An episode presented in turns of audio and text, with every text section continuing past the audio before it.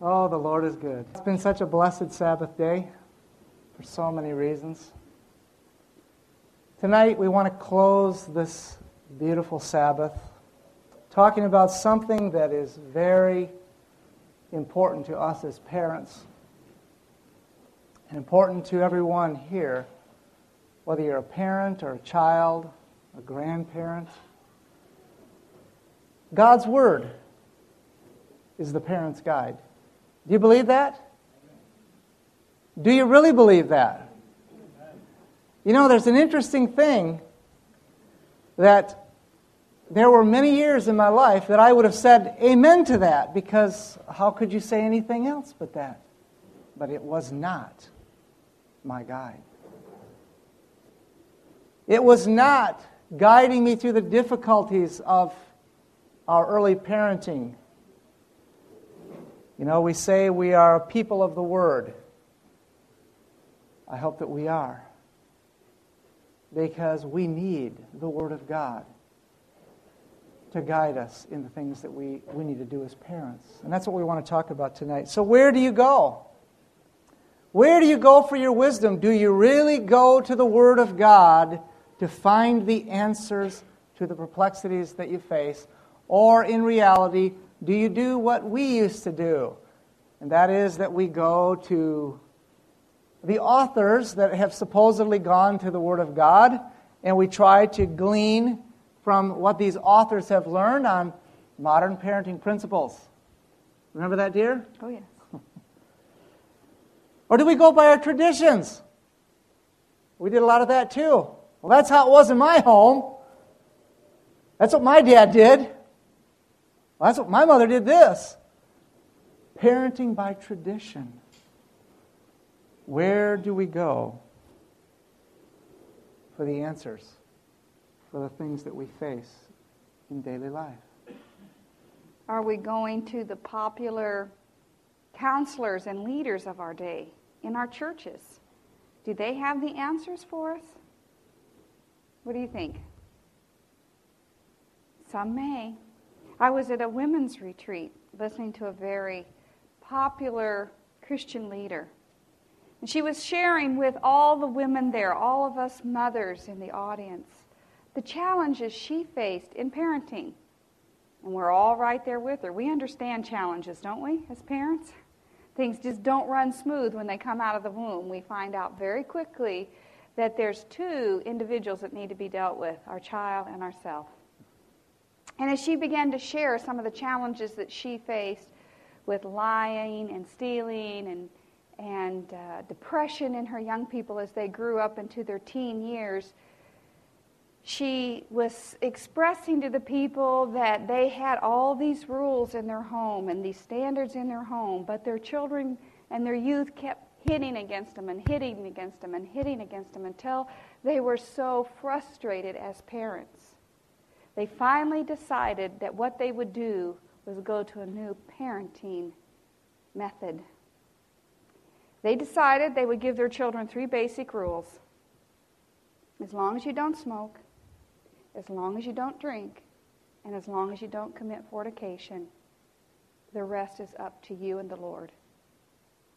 And I tell you, as I sat there and I heard those words, for those mothers in the audience whose hearts were aching for encouragement on how to face the challenges we have as parents, as mothers.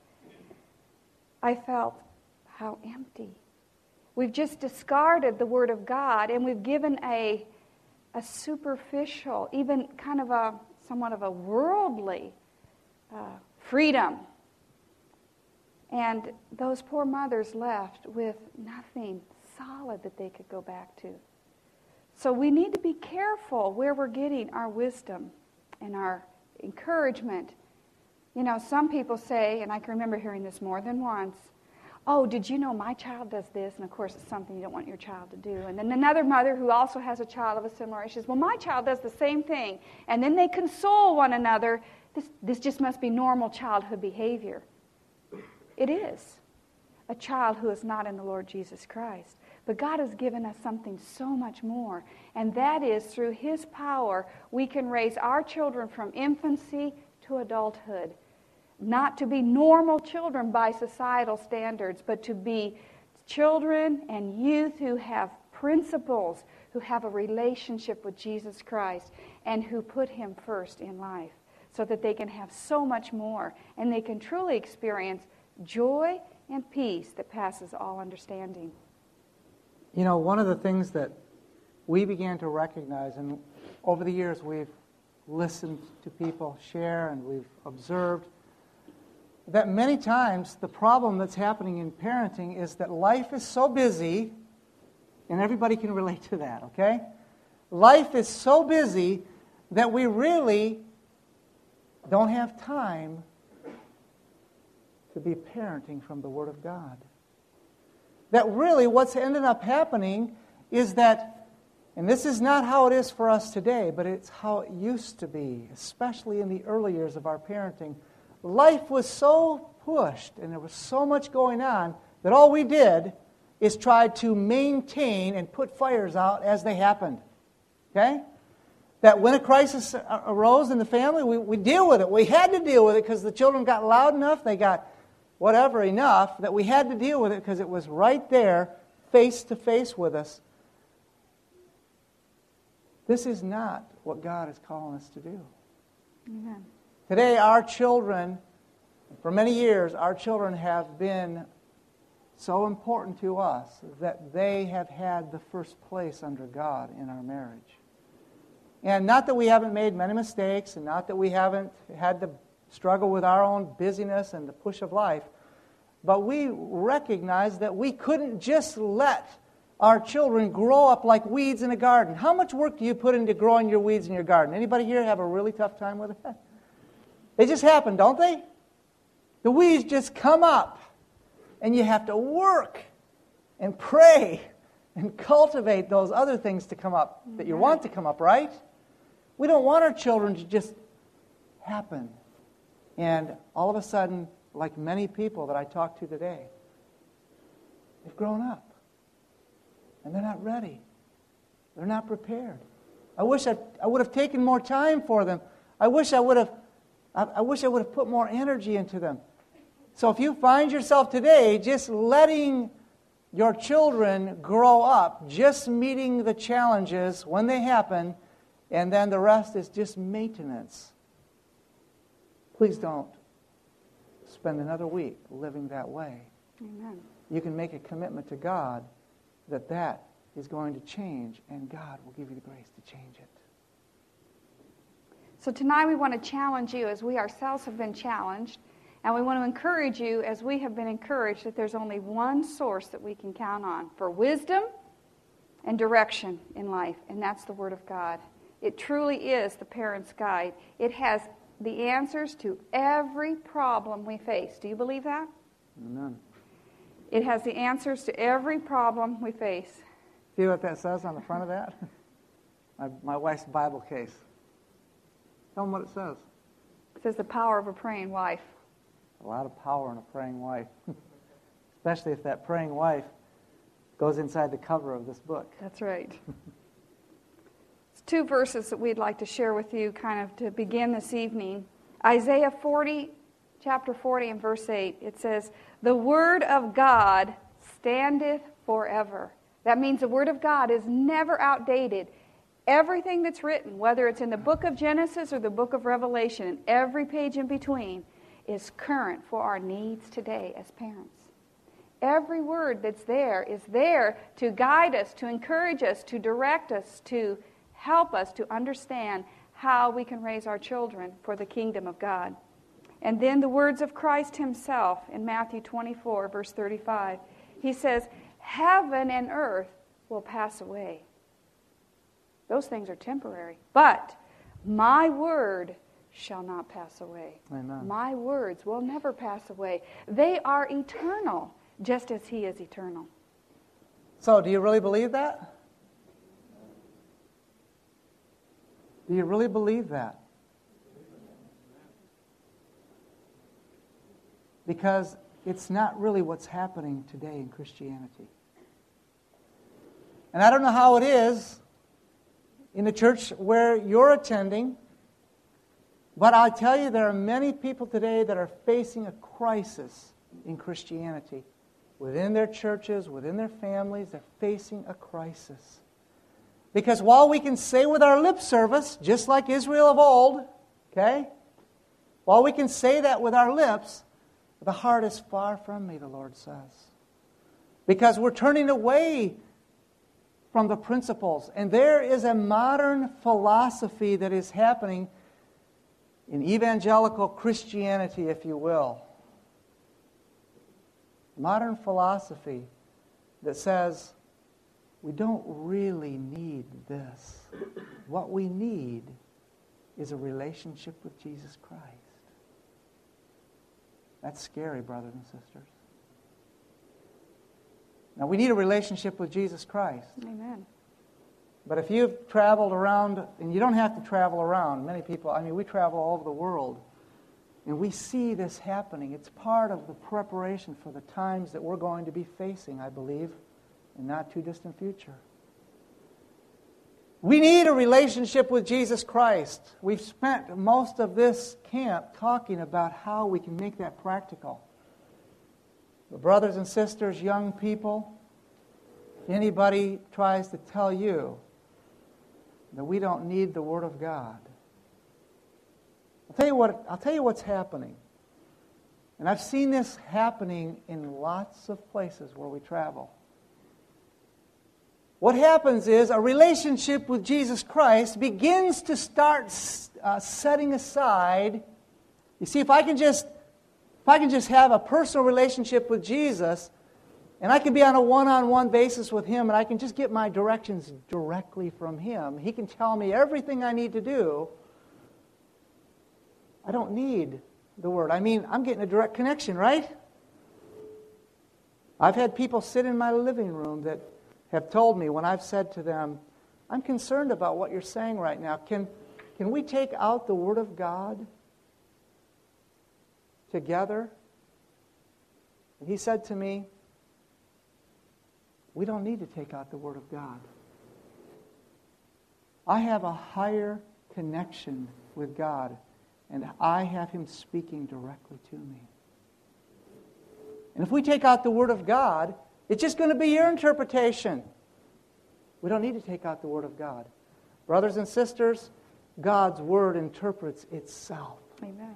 Line upon line, precept upon precept, here a little, there a little. It is a dangerous thing to think that we can set aside the Word of God. When we have a relationship with Jesus Christ, He will never lead us contrary to His written Word. Amen. This is the Word that was made flesh and dwelt among us. The words on these pages were inspired by the Lord Jesus Christ, who came to this earth to live them out in human flesh. Don't ever let anybody tell you that we can set aside the Word of God. Now, you see, most people, when you hear me say this, most people would say, oh, I'd never do that. Ha, we don't do that in my church. Well, then you go back and you find out whether you are living by every word that proceeds out of the mouth of God. You listen to your pastor. You listen to what's taking place and find out if your, if your church is living by every word that proceeds from the mouth of God. Praise God and encourage that direction. Amen. But if there are subtle changes that are coming in and they're moving away from the Word of God, don't give up on them. But don't compromise, brothers and sisters. Daniel is an example of a man who was true as steel to principle. He would not compromise the Word of God, but oh, how he lived it in an excellent spirit. Let the Word of God be a living experience in Jesus Christ. You won't have to compromise, and you won't have to have a bad attitude either. You can have Christ, and you can have the truth, and you can stand for the truth in an excellent spirit in the Lord Jesus Christ. I want to speak to the men for just a moment here. And it isn't just for the men, but Oh, the world is hurting for men who will stand with Jesus Christ for our families, for God.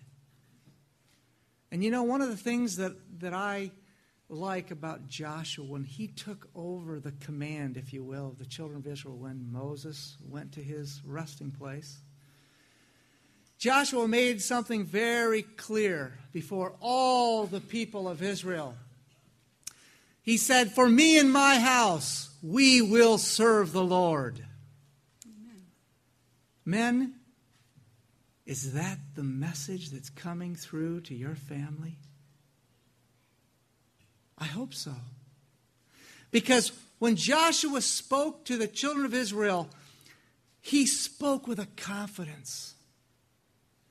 A confidence not in himself, a confidence in God. He knew what God was asking him to do. And he was obedient to the will of God. And therefore, he had confidence that he could go forward with everything God was asking him to do. As for me and my house, we will serve the Lord. You know, it began to make a huge difference in our home when I was willing to take on that kind of an attitude Amen. in my home. And there was no question in my wife's mind for a long time in our in our early marriage my poor wife tried to get me to lead out as a priest of the home she begged me sometimes she didn't do it all right all, sometimes, though, did you, dear? Most of the time, I didn't do it right at all. but you know, she was giving me a heart cry. And when I didn't respond the first way she tried to get me to do it, she got on her knees and she began to plead with the Lord, and she stopped pleading with me. And then the Lord got through to me. And when I made it clear to my family, to my wife, to my children, as for me and my house, we will serve the Lord. It set a very different atmosphere in the home. And I hope that you will take that into your hearts, men and wives here who stand by the sides of your husbands as helpmates. I hope that you will take on, as for me and my house, we will serve the Lord. Let the standard be raised for the Word of God. Let your children know that when you face difficult circumstances that the word of god is the final authority. Amen. Oh boy we used to argue didn't we dear? I knew i was right. She could be pretty strong too. But when we made the commitment that we were going to stop arguing and stop consulting our own ways, and if we couldn't agree, we made a decision that if we couldn't agree after giving my side and her side, that when we couldn't come to an agreement, that we would, instead of getting into a fight, we would take time to go to the Word of God and on our knees find out God's answer. And I remember the very first time we did that, we were both wrong. Isn't God good? I was sure I was going to be right. I was so confident. I was smirking when I left our. We didn't get in an argument, but I just, I was as smug as could be. I'm going to be right on this one, and I'm going to get the Word of God to stand behind me. I was as wrong as could be. And oh, what a good experience it was to be wrong and let God be right. And for my wife to be wrong and let God be right.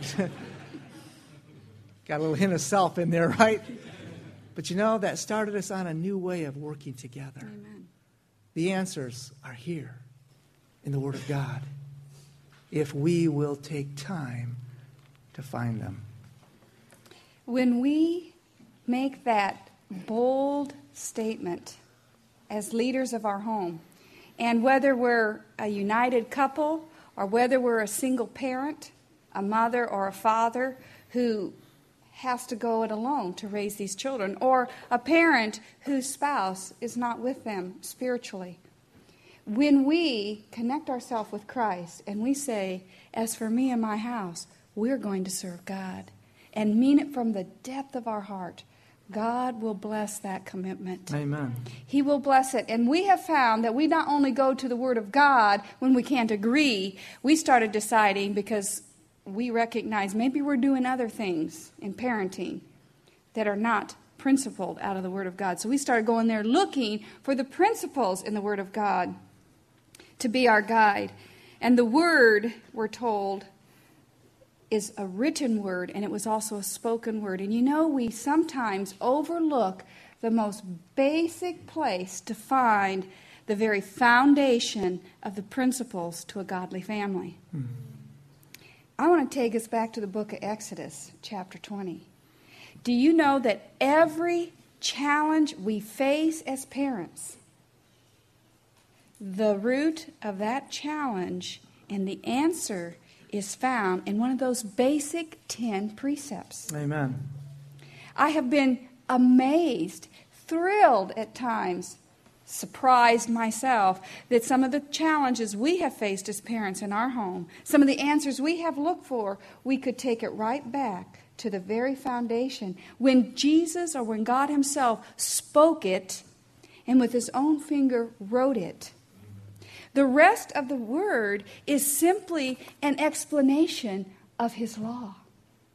It's a demonstration of human beings like you and I who lived in a time that they either chose to allow that law to govern their heart and home, or they chose not to. And we can go through the entire scripture and we can see from cover to cover of the scripture people who chose to, to go against the word of God. It was no, not the standard in their home or in their life, and the destiny that they faced. And we can go and find those faithful men and women and youth, children who accepted that in their lives mm-hmm. as the authority, the ruling power in their life, those commands of God.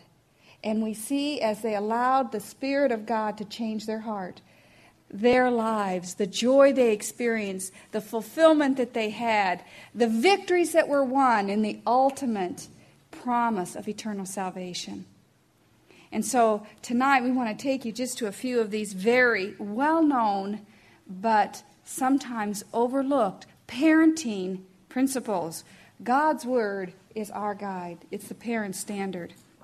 The first one we want to look at is Exodus 20 and verse 3 Thou shalt have no other gods before me. You know, I can remember as a child and even as a young mother reading that and thinking, okay, we're talking about the golden calf and, you know, all these idols of old because that's the context in which we read that passage. But when we understand what God is really saying to us, there shall be no other gods before us.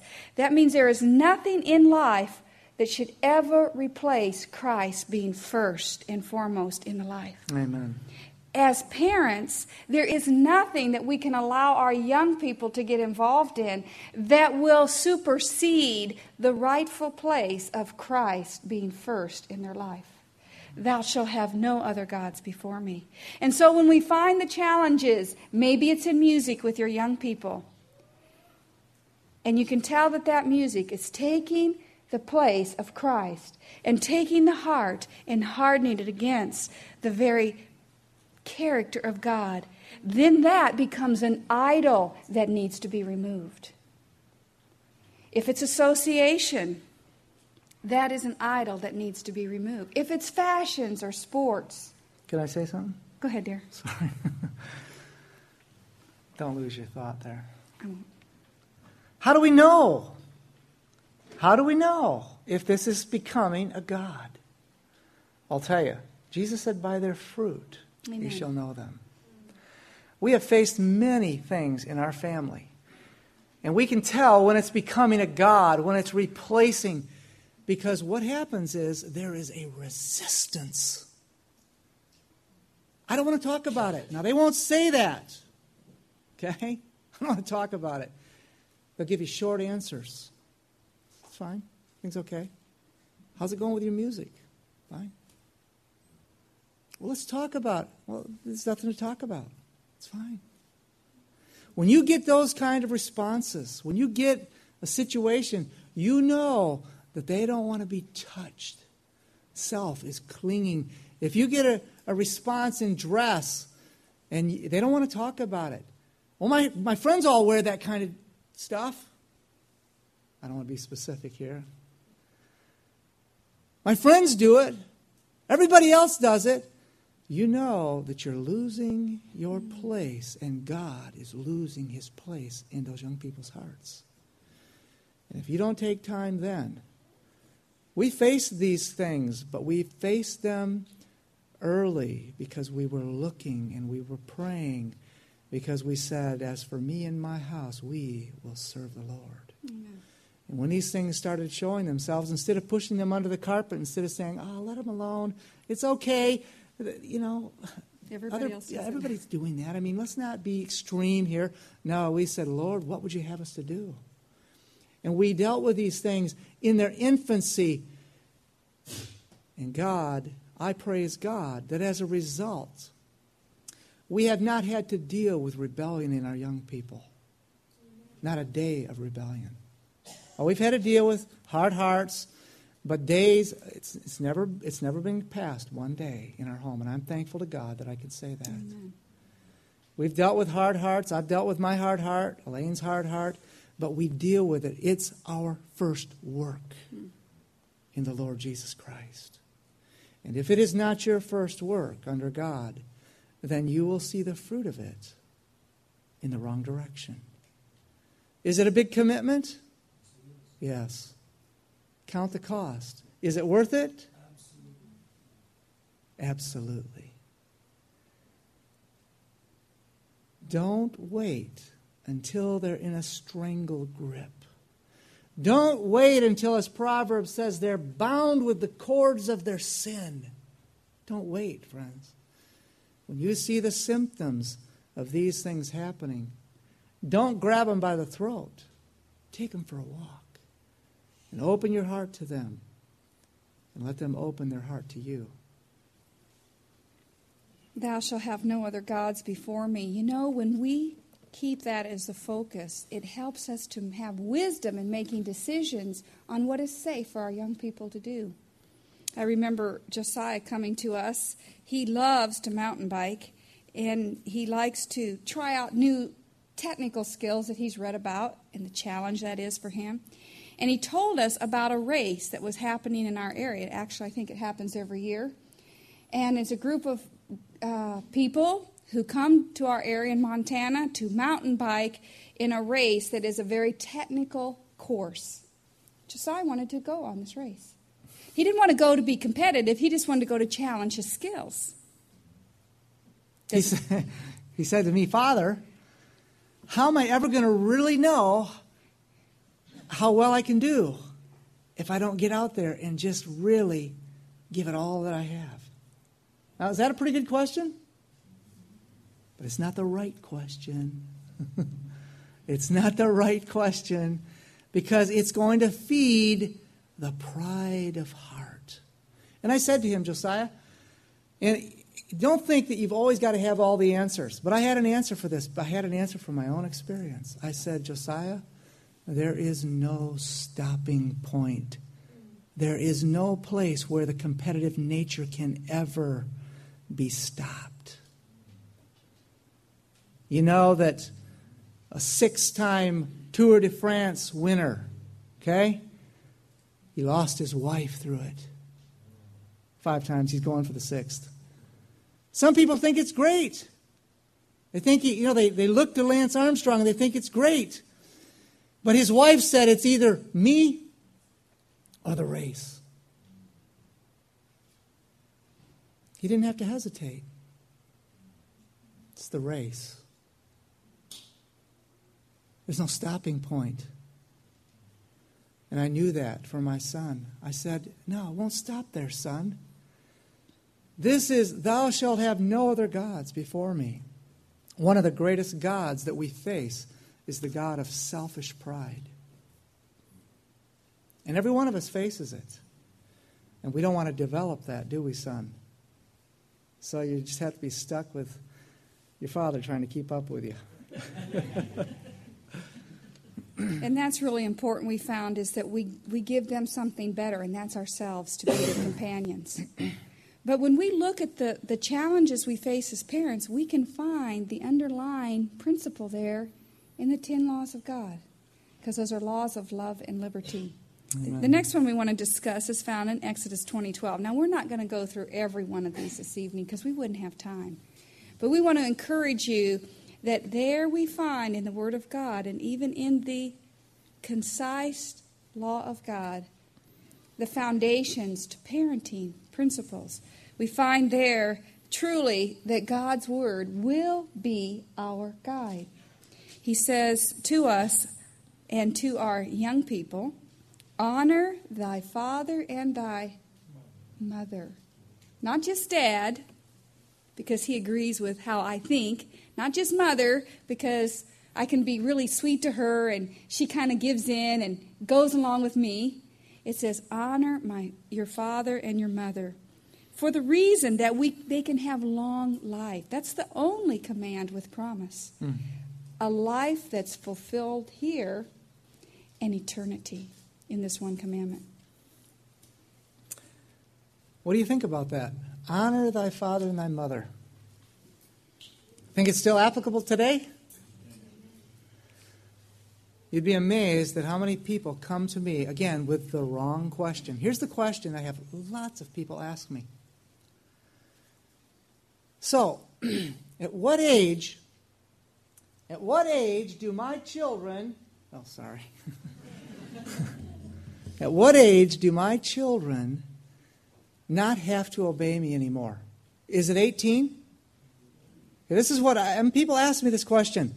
Or is it 21? Is it 25? Many people wrestle. I have I couldn't tell you how many people have said, "My son told me that when he's 18, he's out of here." That's tragic. Well, I'll, I'll obey you till I'm 18, and then I'm an adult. I want to tell you that one of the greatest lies the devil has put on parents today in the United States of America is that when you're 18, you're an adult. And you get all these rights when you're 18. And I tell you, brothers and sisters, we should not even blink our eyes at 18. That doesn't mean we don't need to recognize it. Don't, I'm not trying to be radical here, okay? But I remember walking with my daughter on her 18th birthday, and I said, So, how's it feel to be 18? She said, Father, it's the worst birthday I've ever had. now, if you know my daughter Allison, for her to even say anything that negative would be a shock. and I looked at her and I said, Allison, why would you say something like that? She says, Because the world puts such expectations on the age 18 like something just automatically happens when you're 18 and you should just be a different person. You're an adult. The men will start chasing you now. She said, I just like my life the way it is. I don't want my life to change because I've just turned 18. Amen. I said, Praise the Lord. I agree. but if you find yourself in that position, you know, don't ask the question, How long do my children have to obey? It's the wrong question. Mm-hmm. You need to start working with the heart of that young person because I can tell you, we've had so many beautiful experiences. We had a family visiting us, and when they visited our home, they had some teenagers, and one of them was in that mentality. He said, I don't want anything to do with this, and when I turn 18, I am leaving, you can't do anything about it. Well, I'm thankful to say to you that that young man, that's the last thought in his mind today. Amen. At 19 years old. He loves his parents, and he loves the Lord with his whole heart. Just beautiful. Mm. He communicates with me from time to time, and it's beautiful to see this. God can change that attitude. Amen. Do you know where it started? With his parents. Started with his parents. I also got a letter from his father, who said to me after his visit in our home, You have no idea how close I was to the abyss. And I was ready to jump off and leave my family in the darkness. He's a new man in Christ Jesus. Amen. I mean, a new man in Christ Jesus. His children love him, honor him, respect him. There's no talk about, I'm out of here at 18. It's the wrong focus, brothers and sisters. Don't let the world, don't let your young person draw you into the arena that's the wrong arena to be in. That's not what we need to be dealing with. We need to be dealing with the cause. Remember the other night I said there's a cause and effect in every transaction. What makes that young person say that? Are we unreasonable? Can they not reason with us? Can they not express themselves to us? Do they not sense love from us? Do we have no time for them? Do we only give them our rules, but we give them nothing to encourage them? What is the cause? Deal with the cause, and the arguments of the 18 year old will go away. But many people are too busy too pushed, too self focused to deal with the causes. If we want our young people to honor their father and their mother, we need to help them and guide them in that process so that they learn how to honor us. Since we have used this in our home and to establish that is the foundation of true obedience is for our young people to learn how to honor their father and mother. It's had an incredible reflection in my own life toward my mother. Amen. And so my mother is 76 years old, and I honor her more now than I ever have. Amen. And I have a respect for her more than I've ever understood how to respect her before. Not because she's old, but because I see that God has wisdom in this commandment. And when I honor my mother, our relationship is a very beautiful relationship. Hmm. And I bring her joy. And I experience that joy and that peace in honoring her. And as we look back through Scripture, there's Abraham and Isaac. Now, Isaac was a young man when Abraham, his old father, took him up to that mountain. But he honored his father. Amen. Abraham had taught him in the little things of life to honor him. And when the big test came, Isaac was there faithful to honor his father. That's a very known, well known story, but all through Scripture we find other stories that, that encourage us as parents, as single parents, alone, trying to do this work and helping our young people learn how to honor them. I think of the story about Elisha found in 2 Kings chapter 4, and it's a, it's a story about a widow that had two sons. And you remember the story. There was a famine in the land, and uh, many people were very poor, and this widow lady was very poor and in debt. And in those days, when you had a debt, you sold whatever you owned to pay that debt. She had nothing. So she, in her desperation, she met the prophet and she explained her circumstances. And he says, What do you have? And the only thing she had, other than her children, her two sons, was a little bit of oil. And he said, Told her to go get vessels and bring them into her house. So you know the story now, right? What did that mother do? She called her two sons and she said, Boys, I'd like you to go to the neighbors and I want you to collect all the vessels that you can get, the biggest ones you can find, as many as you can collect. I want you to bring them home to me. Now, how did those boys respond? We know they just went and did it. They honored her. They honored her. And it tells about them bringing in all these vessels for their mother. They didn't argue, Mother, what are you doing? I mean, what do you need all these empty vessels for? And if, let's, let's assume maybe she told them, well, I'm going to pour the oil into these vessels. They could have said, Mother, are you crazy or what? You got enough there for the vessel it's in. I mean, let's be real.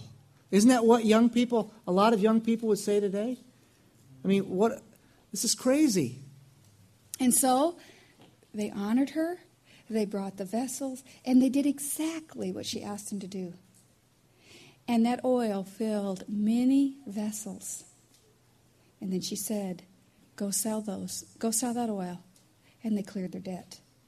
That is a powerful story that we can use to help our young people understand the importance of honoring us, even though they cannot understand our reason. Mm-hmm. Honoring means that they must trust us. And if we want them to honor the Lord, they need to learn to honor us because if they honor us, they will trust us to honor us. And they must learn trust in order to give themselves fully to God. They must trust Him explicitly with their lives, and they will honor God with their lives. We want to see our young people, and I think I can say this for those of us that are here because you're here because you're desiring to walk in the ways of the Lord, or you wouldn't be here. We want to see our young people have that kind of response, that kind of willingness, don't we? Amen. I remember a situation we were at another family camp meeting, and our young people came to us and said, There's going to be a group of youth taking a hike, and we wanted to see if we could go along with them. Well, who's going to be going? Is that a fair question? Who's going to be leading out? You know, is there any direction? Is there purpose to this? Now, it's very interesting when I start to even ask these kind of questions in a setting like this. That makes some people uncomfortable. Now, I'm not going to ask you to raise your hands. You probably wouldn't want to do that of how many people that makes uncomfortable. But you know, some parents are so used to giving their children whatever they want to do, or are so used to just saying no to everything and there's no joy in life, that to find something in between that's a, you know, come, let us reason together. And so we talked together. And when they finished asking us, now I want to point out one thing here that I don't want anybody to miss. They came and asked us. Amen. I don't want to over, you know, just go over that point because you might miss it. A lot of young people don't even ask their parents. They just go. And then three hours later, you wonder where they've been. Okay? So they asked us because they respect us and they wanted to know our answer. And so we talked together and then we took a few moments and we made a decision together. And we made a commitment as husband and wife, as father and mother, that if either of us has a red flag about something, we will not go forward, even if we can't explain it. And I want to tell you, it's a safeguard that has been a great blessing in our home. Amen. And it has never failed us one time. And we decided that they should not go on the hike. Now, I have to tell you that sometimes it even makes us feel bad when we have to say no, okay? But we didn't feel we could agree to that with all the circumstances that we had pieced together in our decision. But I want to tell you that what I, what I really liked about that decision was the response of our young people. Not one of them argued or debated with us about that decision. Do you know why? Because they trusted us in that decision. Because they have learned and are continuing to learn that we will give them every opportunity for enjoyable recreation, every opportunity for proper association that we can give them. We will not needlessly deprive them. Amen. So they trust us. You know what was beautiful about that is that God honored that decision. Those who honor me, I will honor. And we saw the fruit of that hike, and we're glad we didn't send our young people on that hike. But we saw in a very short time there was a few other young people who didn't end up going on the hike, and our young people got together with them and they had a little time of playing their musical instruments and put together a little concert. Isn't that nice? It was great. It was a good alternative that the Lord provided for them. Now, what if the Lord hadn't provided anything?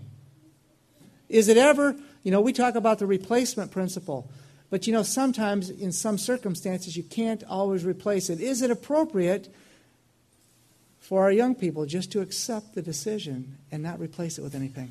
Yes. Yes. That's real life sometimes, isn't it? But God, in that situation, allowed for something very nice to come in and to replace it. So when we set the law of God as the standard and we look to His Word as our guide to help us parent our young people, some of the challenges we face is uh, really more to deal with us than with them, like in this situation. The pressure is great or greater on us as parents to say no because we risk being misunderstood. We risk getting criticized. We risk many things. But we cannot parent by pressure. We cannot parent by popularity. We must parent by the Word of God. Mm-hmm. And we must know that God is leading us and the reasons why we make the decisions we do and explain them to our young people. And then we must be true to God in that. And when we are true to God in parenting our children, it is a motivation. It's the best example they will have for them to be true to God when they face challenges.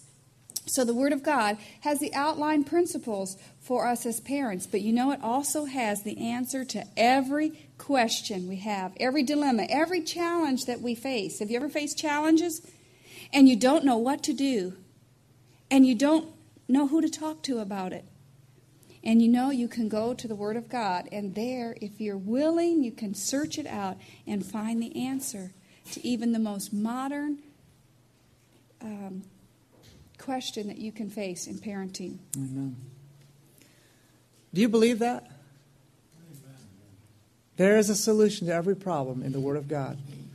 Now, it's true that you may not find in there you know, uh, whether you should buy a red Ford or a green Chevy in the Word of God. but you will find principles that will govern you in your choices for spending. You can find those if you will look for them. And the Word of God says to us in Psalm 119, 105, Thy Word is a lamp unto my feet and a light unto my path. And sometimes we have to go very basic. And I want to share an example with you. Again, it comes from the law of God. If you can't find an answer, I would encourage you to go to the law of God, those 10 basic principles, and you'll find in every situation there's, there's a root that can be found in that law. Exodus 20, verse 3 says, verse 13, excuse me, Thou shalt not kill. What does that have to do with anything? We have any killers here? No. But I'll tell you that there are a lot of people that come to us with this basic question. My children argue and fight and bicker all the time. What do I do? Ever heard that before? What does thou shalt not kill have to do with bickering and fighting and arguing? Well, it's very interesting. You see, if you don't go to the Word of God, there are homes where it's considered normal to fight. I actually know of homes where it's normal to knock each other down, wrestle on the floor, and punch each other. Okay? That's, that's just normal. Homes that it's normal to yell at each other to communicate. I just had someone talking to me the other day. Said, you know, we, we, we yell at the top of our lungs, and then we're just fine. It's just the way we communicate. You have different levels. So, what is your standard going to be? You see, this bickering, this spirit of agitation between siblings is what happened with Cain and Abel. Mm-hmm. And Cain got angry with his brother. And Abel wouldn't fight back. And Cain's anger grew as his conviction grew. And you know the story. He became the first murderer. In a sinless, well, nearly sinless environment, there, right at the beginning of it all.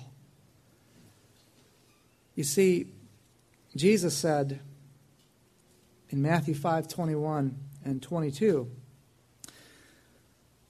You have heard it said, Thou shalt not kill, or you'll be in fear of judgment. And I'm just, I'm not reading this, I'm just sharing this. And then he goes on and says, But I tell you, or I say unto you, that if you are angry with your brother without a cause, you are in fear of the judgment. What I'm trying to say to you tonight is we need to take the basic principles of God's Word and bring them out to their natural spiritual conclusions. Mm. Bickering and fighting and arguing in the home has no place in a Christian home. And it will not lead to eternal decisions, it leads to destructive decisions in the home. So we can take our child as far back in the Word as we want to, right to the law of God, and show them that it's the spirit that we have that God is dealing with. It's not just the outward act of killing. Amen. And I looked up those two words, by the way. The kill that Jesus used there and the kill that's used in the Ten Commandments, the death that's used. You know, we're told that death and life are in the power of the tongue. That's Proverbs, the 18th chapter, the 21st verse. And if you look up the death that this is talking about, the death the tongue gives, and you look up the death of Abraham died, and it's the same word. It's the same word in the Hebrew. So, this killing that we do with our tongues is viewed in God's eyes just the same way as killing the other way is. Our children need to understand this. When we tell them why they can't bicker and fight, we need to be able to come to them with the Word of God, with a principle that makes sense to them, and we can thread it all the way back to the Ten Commandments and bring it all the way forward to the New Testament. And they need to be able to see that it's reasonable that this bickering and arguing and fighting has nothing to do with the kingdom of God, but it has to do with death and dying there is no perplexity that you face that cannot be answered in the Word of God. So, have you ever been discouraged? Well, I have, I have. more than a, more than a couple of times, more than a few times. And you know, I have found that when we have done all that we know to do, and we we can't get that clear direction. We don't know what else to say. God has an answer for even that perplexity. When we have done all we know to do by the Word of God, all that we understand, we still have an opportunity to change the circumstances in our home. The story I like to use is that found in Luke 18, verses 1 through 8. And it's a story about another widow lady. You know, I really like the fact that God chose the single mothers to bring out some of the most profound lessons. Amen. So, you know, people have come to me and said, "Yeah, I hear you do parenting messages. That's good, but what for what about us who are single parents?" I said, "You know what? The principles are the same. The principles are the same. God's word is eternal. It's for everyone. It doesn't matter if we're single, if we're young or we're old, or if we're married with an unbelieving spouse, or if we're married with a believing spouse, they are the same. So here we see a mother that had done everything she knew to do for her boys. Again, two sons.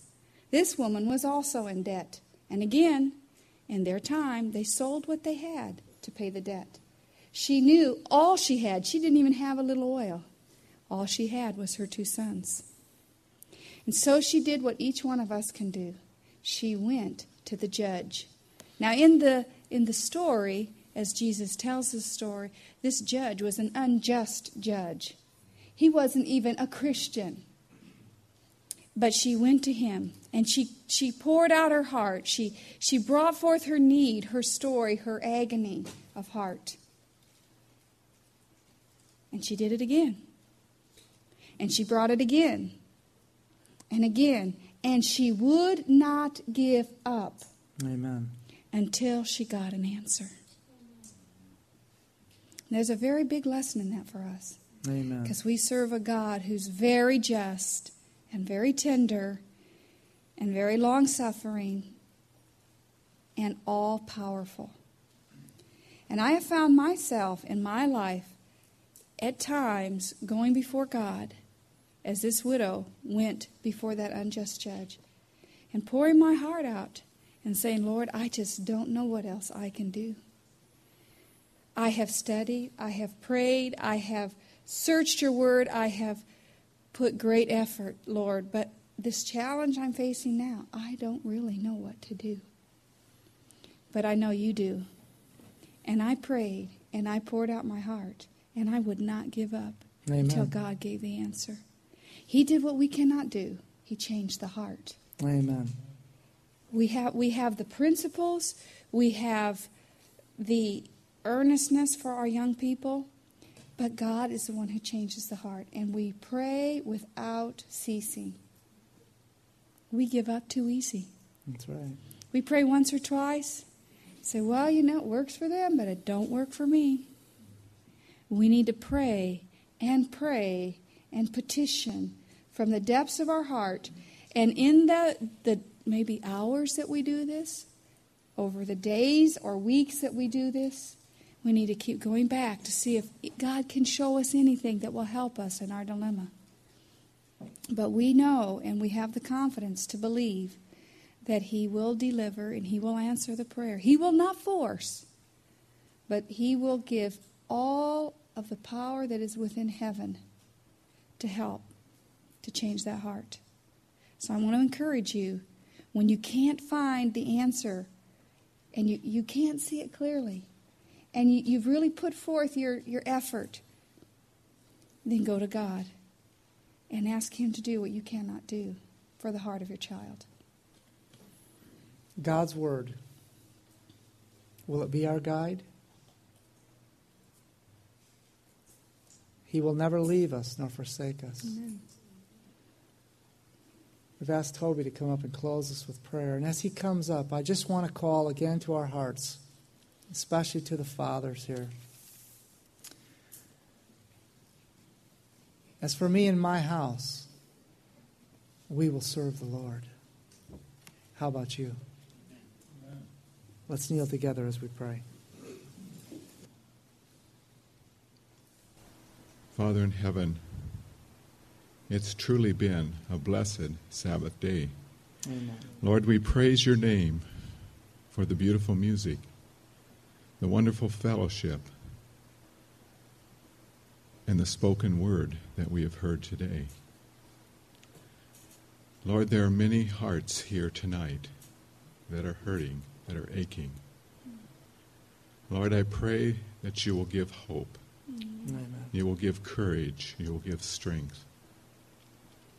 Lord, as the hours of the Sabbath come to a close, I pray that each heart here will understand what it means to be surrendered wholly to you. Amen. Lord, we have a special burden in our hearts tonight for those of our families who are not here. Through the power of your Spirit, touch their hearts. Amen. And Lord, you've begun a good work in us, and I just pray that you can finish it in each one of us. Amen. And that we'll be faithful and we'll be strong until you're coming, which we know to be soon because we see the signs around us. Draw each family here tonight ever so close to your heart. We look forward to the Sabbath that we'll spend with you, the first Sabbath on the way to heaven. Amen. And may it be soon, is my prayer. In Jesus' name, amen. This media was brought to you by Audioverse, a website dedicated to spreading God's Word through free sermon audio and much more. If you would like to know more about Audioverse, or if you would like to listen to more sermons, please visit www.audioverse.org.